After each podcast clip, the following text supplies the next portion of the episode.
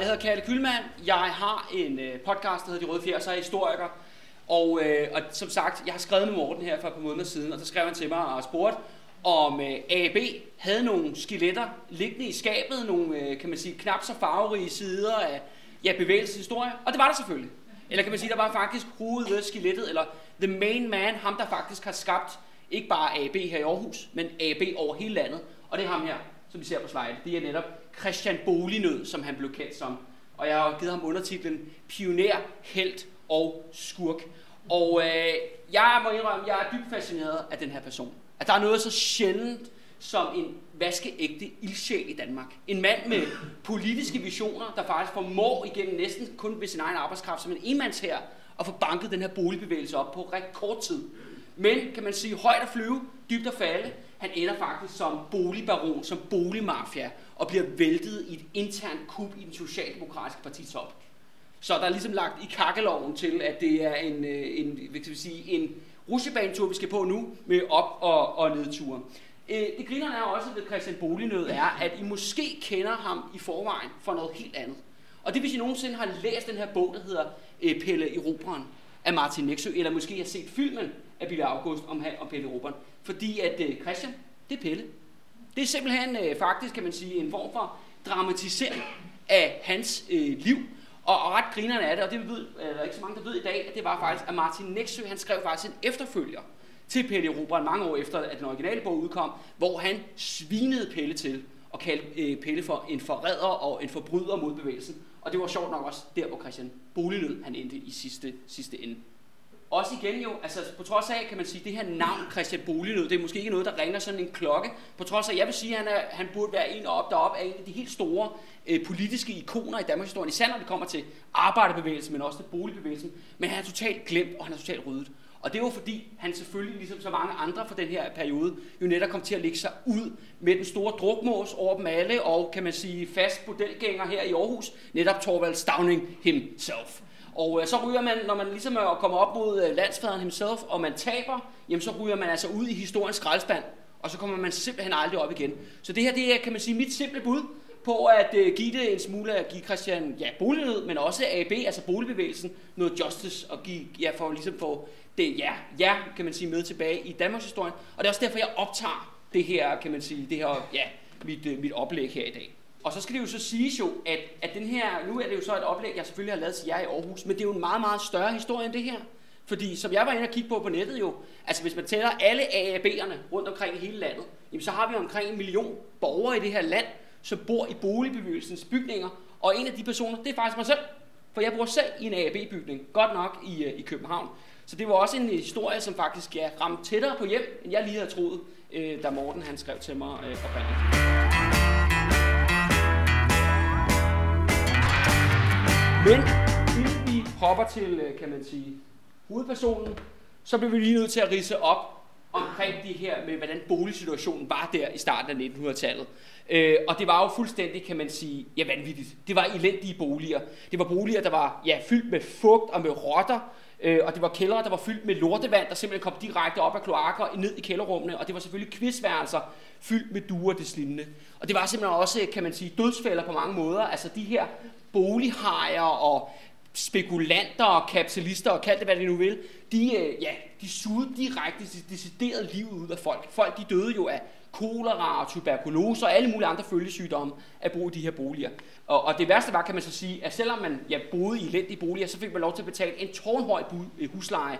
Huslejen var på omkring 50-60% af en arbejders indkomst der i starten af 1900-tallet. Så det meste af det, man hævde hjem i lønningsposen, det gik altså direkte til en eller anden boligspekulant, som man kunne tage hjem i sit kælderværelse og stå ja, i lortevand til knæene og hænge ud med rotterne. Det var sådan set det, sådan, det så, så ud. Og det betød så også, at det jo, som sagt, ja, det var dødeligt, og folk de døde af det. Gennemsnitsalderen på daværende tidspunkt, den var 52. Så nu kunne alle, der er 52 eller desover, jo passende ligge sig ned på gulvet, for ligesom at indikere, hvad, hvem der ikke ville have overlevet den her tids, øh, tids øh, boliger. En anden ting, som også, kan man sige, blev en af Christian Boligsnøds helt store slagnummer, det er det her med, at dårlige boliger skaber dårlige mennesker. Altså det der med, at hvis man lever i elendige forhold, hvorfor skulle man så gøre sig umage? Hvorfor skulle man give en skid for noget som helst? Og, og det er jo også det, at man siger, at de her boliger også har haft en sammenhæng med alle øh, mulige, mulige øh, former for dårligdomme, såsom ja, kriminalitet, øh, prostitution, alkoholmisbrug og endda også pædofili og deslignende. Altså det der med elendighed avler elendighed, og de mennesker, som bor i det, jamen de bliver også elendige. Og der er samtidig også den her idé med, at selv ordentlige mennesker, selv ordentlige folk, som går på arbejde og passer deres familie og deres, jamen de bliver simpelthen trukket med ned i det her. Fordi det er alt, hvad de ser, det er alt deres omgivelser, de lever i de her ja, pestbefængte ja, druk, drukbuler.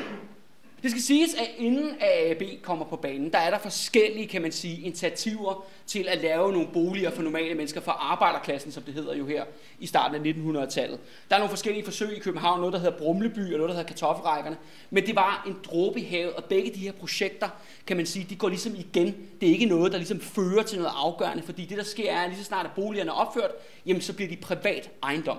Det vil sige, at dem, der flytter ind, de bliver deres boliger, og så kan man sige, jamen så er det jo fint for de der 100 familier eller des lignende, som kommer ud, men det betyder rigtig, rigtig lidt øh, for resten af samfundet. Det er sådan set, det fortsætter med at eksistere i elendighed. Men den her, kan man sige, ideen om boliger uden profit, og det er jo det, der er det radikale ved det her, med boligbevægelsen, det er, at man simpelthen bygger boliger, og folk de bor til leje i ja, ejendomme, hvor at ejerne er bevægelsen, og hvor der ikke skal tjenes profit på boligen. Det er oprindeligt en idé, der kommer fra Tyskland, hvor at en arkitekt, jeg tror nok det udtales øh, Talbitzer, han har været nede og observere nogle af de ejendomme, der er nede i Tyskland, og, og se på den her bevægelse, bliver så inspireret af det, at han kommer hjem til Danmark og holder en række foredrag over hele landet. Men det er ikke ham, der kommer til at ændre det afgørende. Fordi med, på trods af, at han er sådan en, kan man sige, en akademiker, som render rundt i alle mulige provinsbyer, alle mulige forsamlingshus, og holder den her tale om at bygge den her boligbevægelse, men der sker sgu ikke noget. Han mangler ligesom manden, der skal gøre det, ham der faktisk skal bygge den der, den der bygning.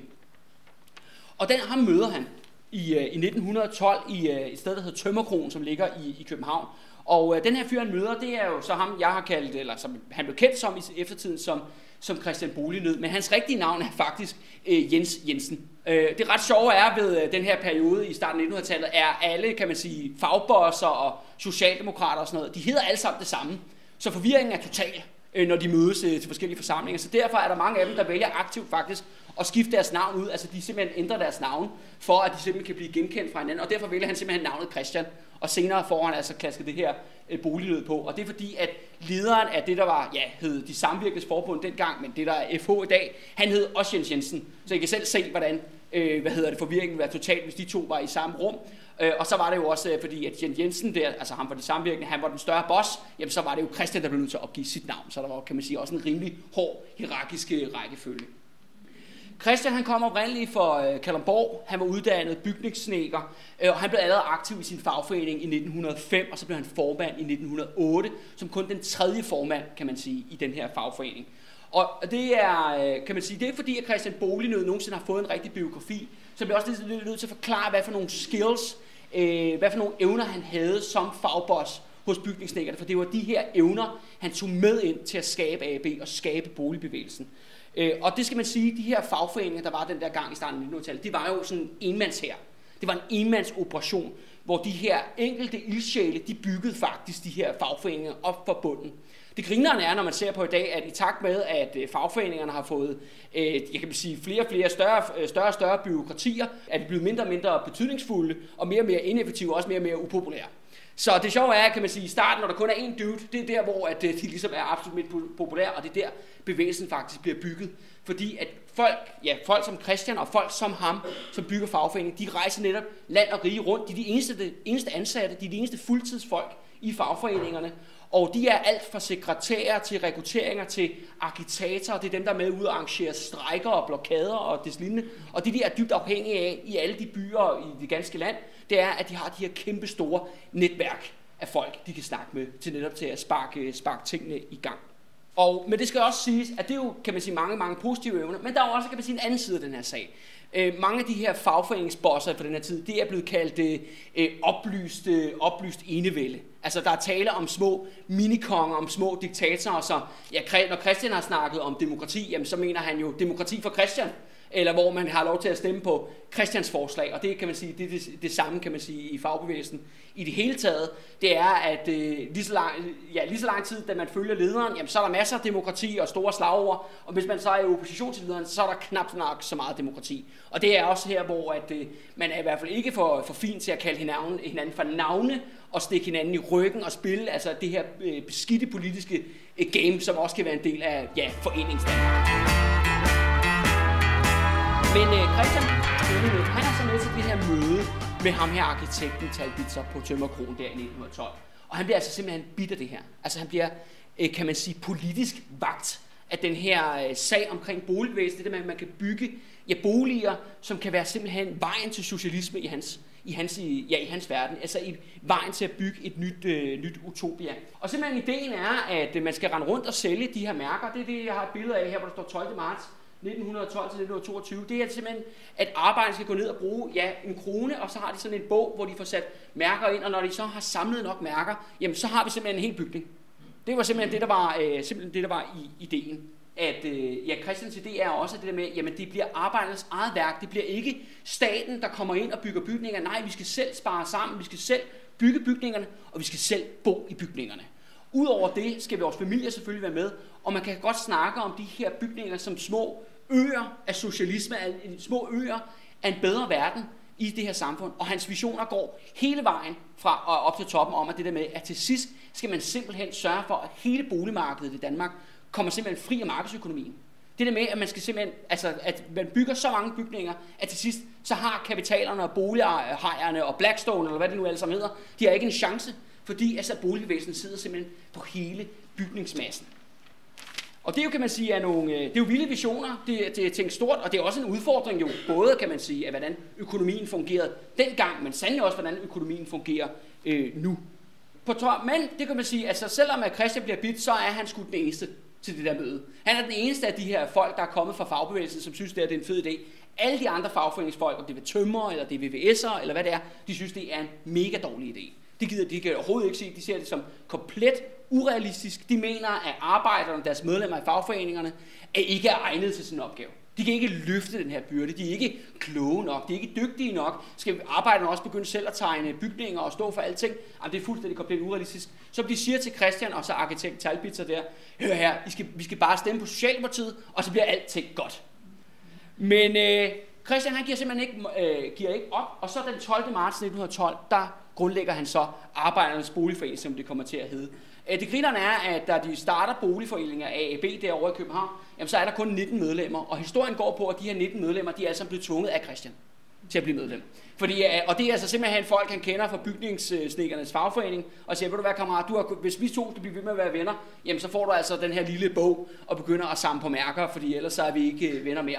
Og sådan øh, kan man altså også, også starte en, en bevægelse. Og, øh, og der kan man sige, der går kan man sige et år, før der rigtig sker noget, og det er jo, det er jo øh, hårde vilkår, fordi at bevægelsen har ingen penge, de har ingen bygningsmaterialer, og det er ikke nogen byggegrunde. Øh, og det, det er svært at se, hvor fanden de skal få det fra. Samtidig er der massiv modstand for resten af fagbevægelsen og Socialdemokratiet. De synes, det er spild af tid. De synes ærligt talt, at det er en pipe dream. Det er, ja, det er få på fiduser. I skulle hellere stemme på Socialdemokratiet og gå ud og dele flyers ud på, øh, på gader og stræder. Så skal det alting nok blive fikset i sidste ende. Men Christian altså, han giver altså ikke op, og han, øh, han begynder så at fare land og rige rundt og, øh, og simpelthen holde de her møder.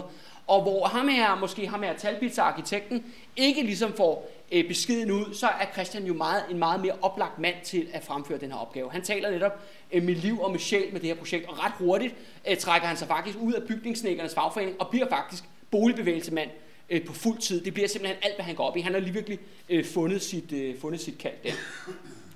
Og, men, og selvom kan man sige, der er ikke de store fremskridt, efter et år er de kun nået op på 100 medlemmer, altså 100 folk, der render rundt og samler mærker øh, til at opføre den første bygning. Men Christian er, han holder fast, fordi hans idé er, at vi skal bare have én bygning op at stå, fordi så får vi sparket døren ind, og så kan vi virkelig få den her boligbevægelse altså op at køre, op at rulle. Folk skal bare have et eksempel, en bygning, de kan gå hen til at se, altså konkret i mursten, og så skal resten, så skal resten nok komme med. Og til sidst så får han faktisk et, øh, et breakthrough. Det er sådan her, at på øh, Frederiksberg i, øh, i København, der er der så en advokat, der hedder Anton Hansen, som har en tom byggegrund, øh, som han gerne vil øh, øh, have solgt. Og ham og Christian, de har en række møder, og, og advokaten spørger, jamen har I nogen penge? Nej, vi har ikke nogen penge. Øh, har I mange medlemmer? Nej, vi har ikke nogen mange medlemmer. Har I nogen materialer? Nej, vi har ikke nogen øh, materialer. Har I meget stor politisk opbakning? Nej, det har vi ikke et skid. Nå, øh, så er det svært at se, hvad vi, hvad vi kan gøre herfra. Jamen, så foreslår Christian så, at Anton Hansen går ned i sin bank, altså en høj spidsborgerlig bank, der hedder Frederiksberg Bank, som ligger sjovt nok på Frederiksberg, og siger, ved du hvad, kan, kan du ikke gå ned og låne en masse penge til os? Så vi kan få lov til at bruge dine penge til at bygge den her bygning for, så vi kan flytte ind. Og på en eller anden mærkelig måde, så går ham her, Anton Hansen, altså med til det her. Altså fuldstændig, se, altså det værste øh, forretningsbeslutning i mands minde. Altså han kan kun tabe på det her, hvor der kommer en eller anden, ja kan man sige, lidt en, lidt en krejler, lidt en hostler her, altså Christian Bolignød, og hostler den her altså rige Frederiksberg øh, advokat til, ikke blot at give sin grund til boligforeningen, men også tage et kæmpe lån i sit eget navn til den her, øh, til, ja, til, til at bygningen kan få sat den her, til bevægelsen kan få sat sit første bygning op. Men der er ikke andet at sige for, at selvfølgelig bliver han lovet guld og grønne skove, han skal nok få sine penge tilbage og alt det her. Øh, men det der med, at der er tydeligt, at, at Anton Hansen bliver simpelthen bit af øh, Christian Bolsnøds vision. Han tror simpelthen på manden, han tror så meget på Christian, at han også dermed tror på, øh, på projektet. Og øh, de begynder så at, øh, faktisk, at, ja, de har fået penge, de har fået bygningsmaterialer, og så begynder de så at opføre den her bygning, netop afdeling nummer 1. Ja, og kan man sige, den her bygning, afdeling nummer 1, den bliver så udsat faktisk for en massiv aviskampagne af altså den borgerlige presse, og faktisk også den socialdemokratiske presse. De siger, at det er fuldstændig sindssygt, hvad der foregår på Frederiksberg. Er der nogen, der begynder at opføre en bolig, altså arbejderne begynder at opføre boliger til sig, til sig selv. Øh, og I kan også se det nederste billede, det er desværre lidt af dårlig kvalitet, men det er faktisk Christian Bolenød, der står og holder kamptale på, hvad hedder det, da man, øh, ja, da man, øh, da man øh, har rejst taget for, for arbejderne. Det var sådan her også, at dem, der byggede den første bygning, det var de her 100 medlemmer. Altså dem her, der havde købt mærker. Det var dem, der var med til at bygge bygningen, og det var også meningen, at de, eller de flyttede ind med deres familie lige bagefter, at bygningen var op, øh, oprejst. Og på trods af, at der er stor modstand, og det bliver ligesom, ja, afvist i pressen, det kan aldrig lade sig gøre, så vil jeg nok, øh, kan, vil jeg nok øh, vælge at konkludere, at det er måske det første og eneste gang i Danmarks historie, at et byggeri overholder både tidsplanen og budgettet. Det er selvfølgelig afdeling nummer et i øh, AAB. Det tog fem måneder at bygge øh, den her ja, afdeling, og det kostede 290 eller 290.000 kroner i øh, 1913 øh, kroner. Og på den måde, der havde Christian Bullnød altså sparket døren ind. Og lige så snart, kan man sige, at man, den, man kunne se den her konkrete bygning i konkrete mursten, jamen så rullede det ligesom derudad. Ret hurtigt får man sat øh, de næste fire afdelinger op, bygget de næste fire øh, afdelinger. Øh, og det betyder også, at lige pludselig strømmer det jo ind med medlemmer. Tusindvis af medlemmer. Fordi at det er jo det der med, at, at man jo netop ikke kun får et sted, et godt sted at bo med ordentlige forhold og ordentlige standarder. Jamen man skriver sådan set også sig selv og sin familie ind i et større politisk projekt, om ikke blot at forbedre sit eget liv, men faktisk at forbedre, ja, flertallet, befolkningen, arbejderklassens forhold i Danmark. Øh, og det er der rigtig mange folk, der kan se sig selv i, der i starten af 1900-tallet. Så det bliver, altså kan man sige, en bravende succes.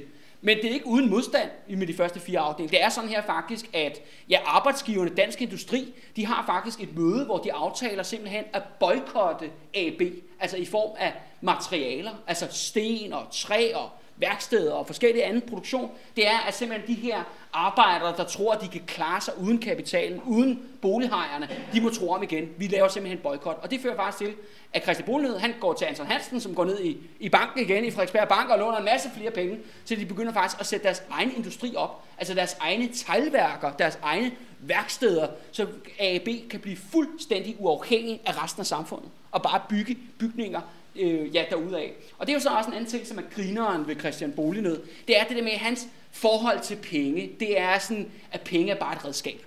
Ja, ja, man skal bare have en masse penge, og han er sgu ligeglad næsten, hvor de kommer fra. Vi skal bare have dem, så vi kan lave noget med dem. Altså, det er hans vision. Så det der med at spare op og betale regninger til tiden og sådan noget, det går han sgu ikke så meget op i. Det, det, det tænker han, det skal nok blive fikset hen, øh, hen ad vejen. Øh, de andre, dem der normalt bygger bygninger, de rotter sig sammen mod Christian Bolnød og AB. Jamen, det fører også til, at de også begynder at lægge pres på den her bank, altså Frederiksberg øh, banken, altså som har fundet de fire afdelinger indtil videre. Altså, der er jo, de har jo forskellige connections til bestyrelsen og direktøren og så videre, så videre. Og det gør sig simpelthen, til sidst, at, øh, at de får simpelthen lukket Frederiksberg Bank til også at boykotte boligbevægelsen. Simpelthen stoppe udbetalingerne af penge til Christian Bolnød og hans, øh, hans øh, byggeprojekter. Så det Christian han gør, det er, at han hiver fat i alle sine entreprenører på afdeling 4, som ligger i, i Valby. Altså alle de her håndværkere, der beskæftiger muren, VVS'eren og tømmeren osv. osv. Og så er de faktisk nogle hundrede mand, og så går de alle sammen ned i Frederiksberg Bank nede midt på Frederiksberg. Og I kan selv forestille jer, hvordan de her slipsedrenge, de ser ud, når hundredvis af håndværkere, de vælter ind i deres bank og fuldstændig crowder den her bank ud og siger, at de vil gerne have deres penge nu. Til sidst, det, det kan man sige sig selv, og det skaber rimelig dårlig stemning. Øh, der er nogen, der bliver rimelig presset. Øh, og til sidst er der faktisk, ender det faktisk med, at Frederiksberg udbetaler alle de penge, de skylder de her entreprenører, så alle de håndværkere kan få løn. Historien går på, at øh, de får udbetalt 90.000 kroner. Det er en kæmpe altså, formue i, øh, i 1914. Øh, men de får udbetalt dem i 5 kronesedler som var jo altså en, en, en, altså en sæd, der fandtes dengang. Så efter sine af de her håndværkere, da de ligesom brælter ud af banken, jamen, så er de simpelthen stoppet, som om de havde kæmpe dynejakker på, og de simpelthen drysser ud over hele Frederiksberg i, i små pengesedler, fordi at, øh, ja, simpelthen Christian Bolenød med sit slæng har plyndret banken. Øh, det er simpelthen det, der, det, der er sket. Men efterfølgende, efter kan man sige, sådan en slags stunt, det laver man kun én gang. Det siger sig selv, at Christian Bolignød ikke kan, øh, øh, kan måske fortsætte det gode samarbejde med Frederiksberg Bank øh, i al fremtid. Så han kigger sig efter en anden samarbejdspartner, og det finder han her i Aarhus. Det er netop Aarhus Andelsbank, som den kommer til at hedde, som er op, oprettet i 1914. Jo netop som kommer fra en, ja, en anden bevægelse, den her landbrugsbevægelse, ja, som også kan man sige, på mange måder er jo beslægtet med boligbevægelsen. De er jo ligesom, kan man sige, naturligt allieret. Og de sætter simpelthen et samarbejde op mellem de to. Og jeg skal lige love for, at det bliver rigtig, rigtig godt. Altså, og det bliver måske lige for godt for de gode folk i Aarhus. Fordi at øh, ligesom at øh, Christian Bolenød plyndrede Frederiksberg Bank, så ender han også med at plyndre altså andelsbanken i Aarhus, nemlig for, for kolde kontanter. Igen kan man sige, at der er nogle københavnere, der holder en kæmpe fest, og der er nogle jyder, der får lov til at betale. Så kan man sige, intet nyt under solen der. Det har ligesom en lang, øh, lang forhistorie.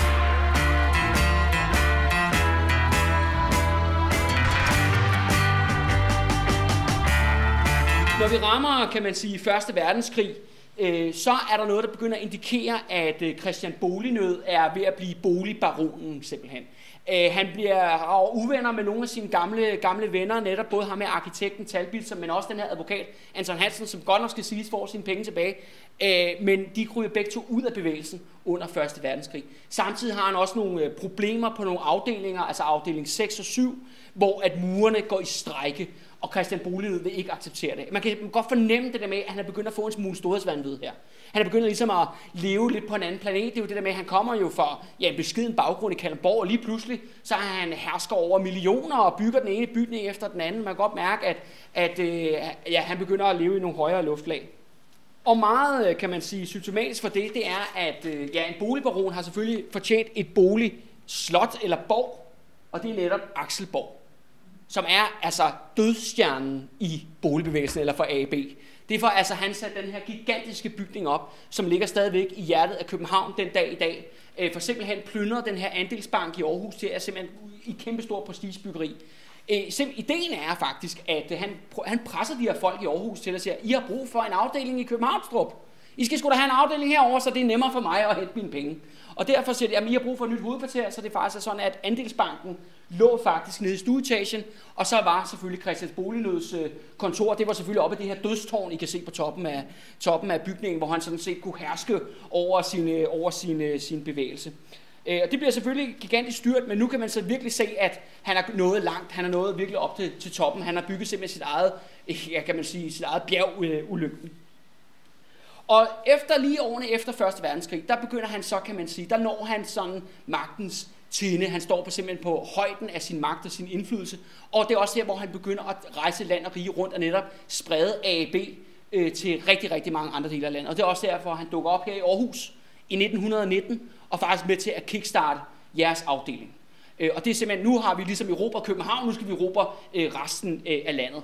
Og han går også ud i en stor politisk kampagne året efter i 1920, øh, og siger simpelthen, at det handler om, at vi skal simpelthen smide kapitalismen ud, alle kapitalisterne ud af boligmarkedet. Det er simpelthen AB, der skal herske over alle øh, former for boliger i hele landet.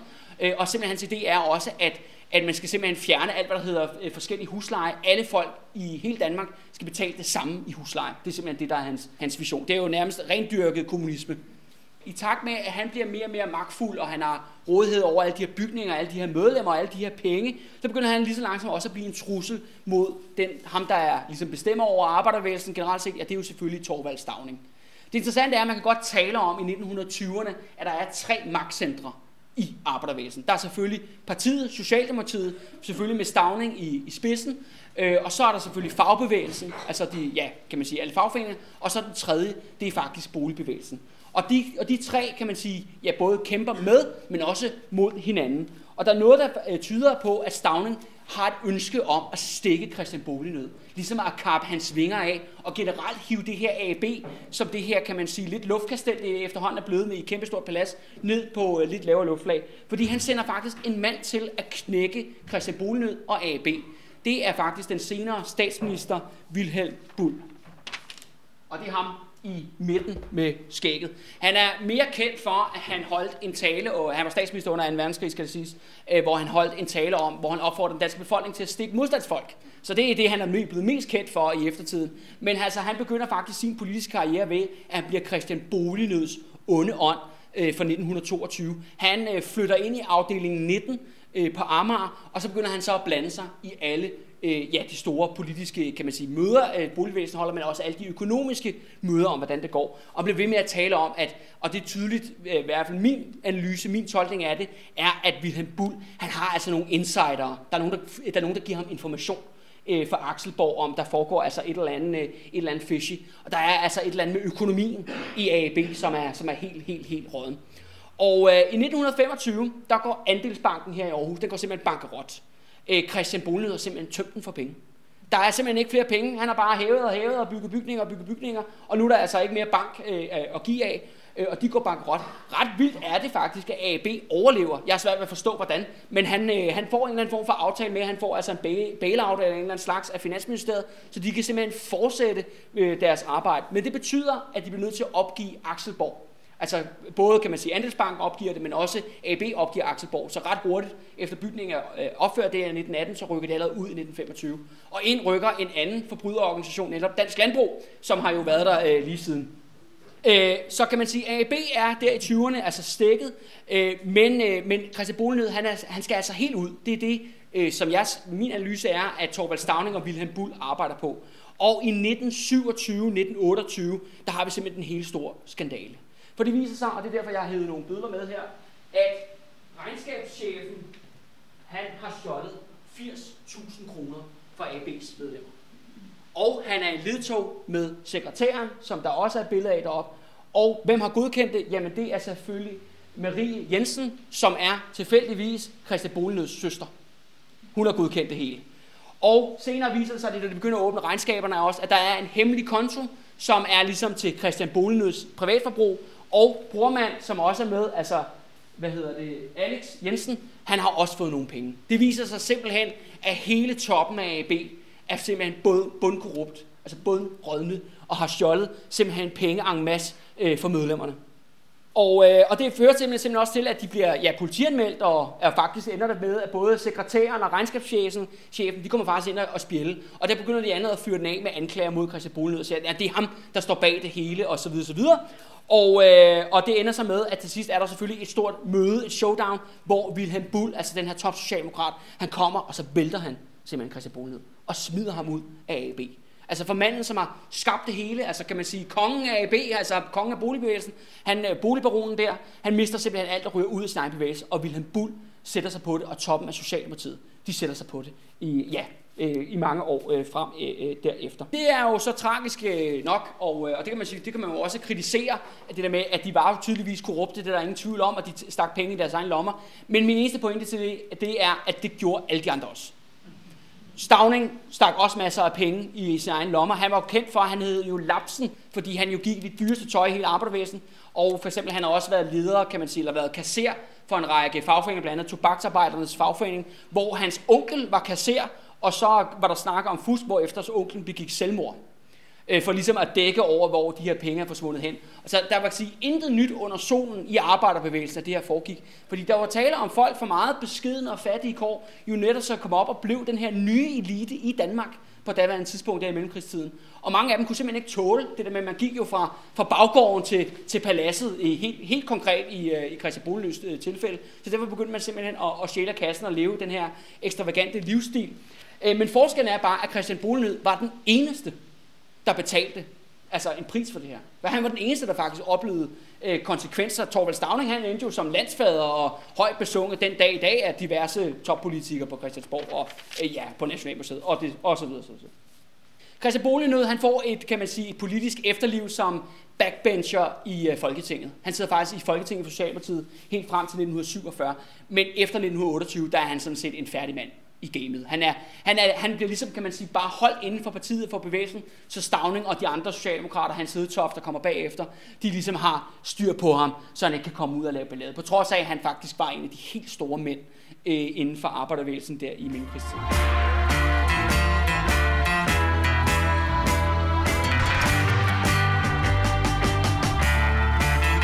Og øh, ja, så er vi ved at nærme os afslutningen på mit oplæg, men der er en sidste vigtig pointe, og det er jo det her med, at øh, som i relation til det her meget infamøse øh, kanslergadeforliget i 1933, der går jo AB fra at være den her, ja, en boligbevægelse til at blive en almen boligforening, som det hedder den dag i dag. Øh, og det betyder, at, øh, ja, det betyder jo, at, at for det første, at staten får kontrollen med boligbevægelsen, og de også kan begynde at sætte ja, folk ind, som kommer fra, ja, fra underklassen, eller folk, som er socialt belastet deslignende. Og det bliver faktisk døden for AB som politisk bevægelse, som en bevægelse for at skabe det her bedre socialistiske samfund. Fordi det er vanvittigt svært at være solidarisk eller bygge sociali eller demokrati med ens nabo, hvis ens nabo er medlem af Loyal til Familie, skal jeg helt sige, for København. Øh, og det betyder, at, at simpelthen det her, den større politiske vision, den dør simpelthen. Og AB, kan man sige, bliver det her mere almindelige boligselskab. Og det er faktisk meget sjovt, fordi den her med, at, at man ligesom øh, lukker ja, underklassen eller kriminelle elementer ind i en bevægelse, det er faktisk noget, vi ser igen og igen.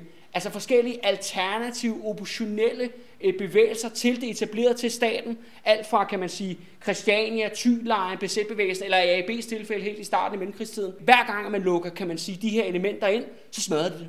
Så brænder de det ned og så bliver det ødelagt, det her politiske fundament, og så bliver det bare mere, kan man sige, normaliseret, eller det bliver ikke det her, kan man sige, den her driving force, fordi man bliver travlt med at kigge indad, og netop, jeg vil sige, bekrige sine naboer, eller sørge for, at bare der er bare ordentligt at bo der, øh, ja, på, på grund af alle de her sociale problemer, så bliver lukket ind, øh, faktisk som en bevidst strategi af toppen af Socialdemokratiet i, i 1930'erne.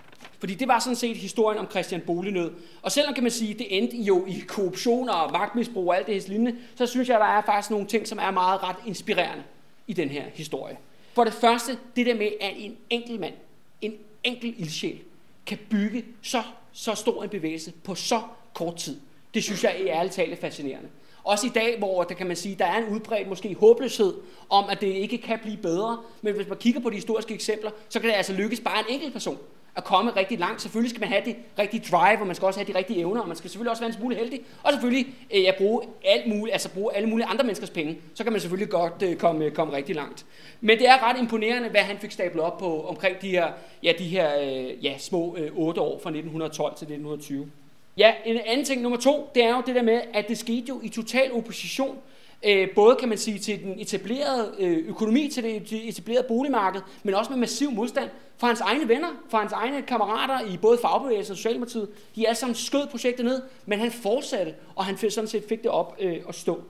Og nummer tre, det er jo det der med, at det gav, det betød faktisk vildt meget for tusindvis af mennesker over hele det her land. At de fik det faktisk bedre jo. De fik jo faktisk bedre boliger med alt det, det, det der hører til det.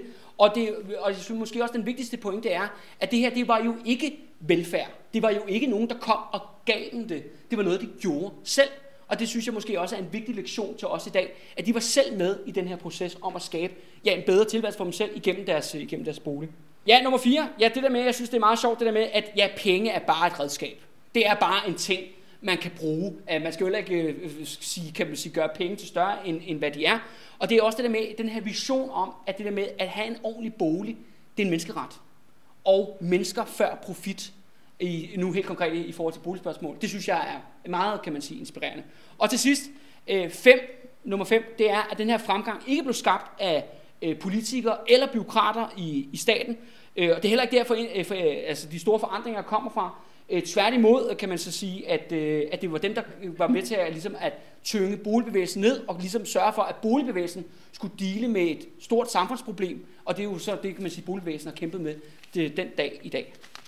Så hvad vil Christian Bolignød have sagt til jer i AB i dag?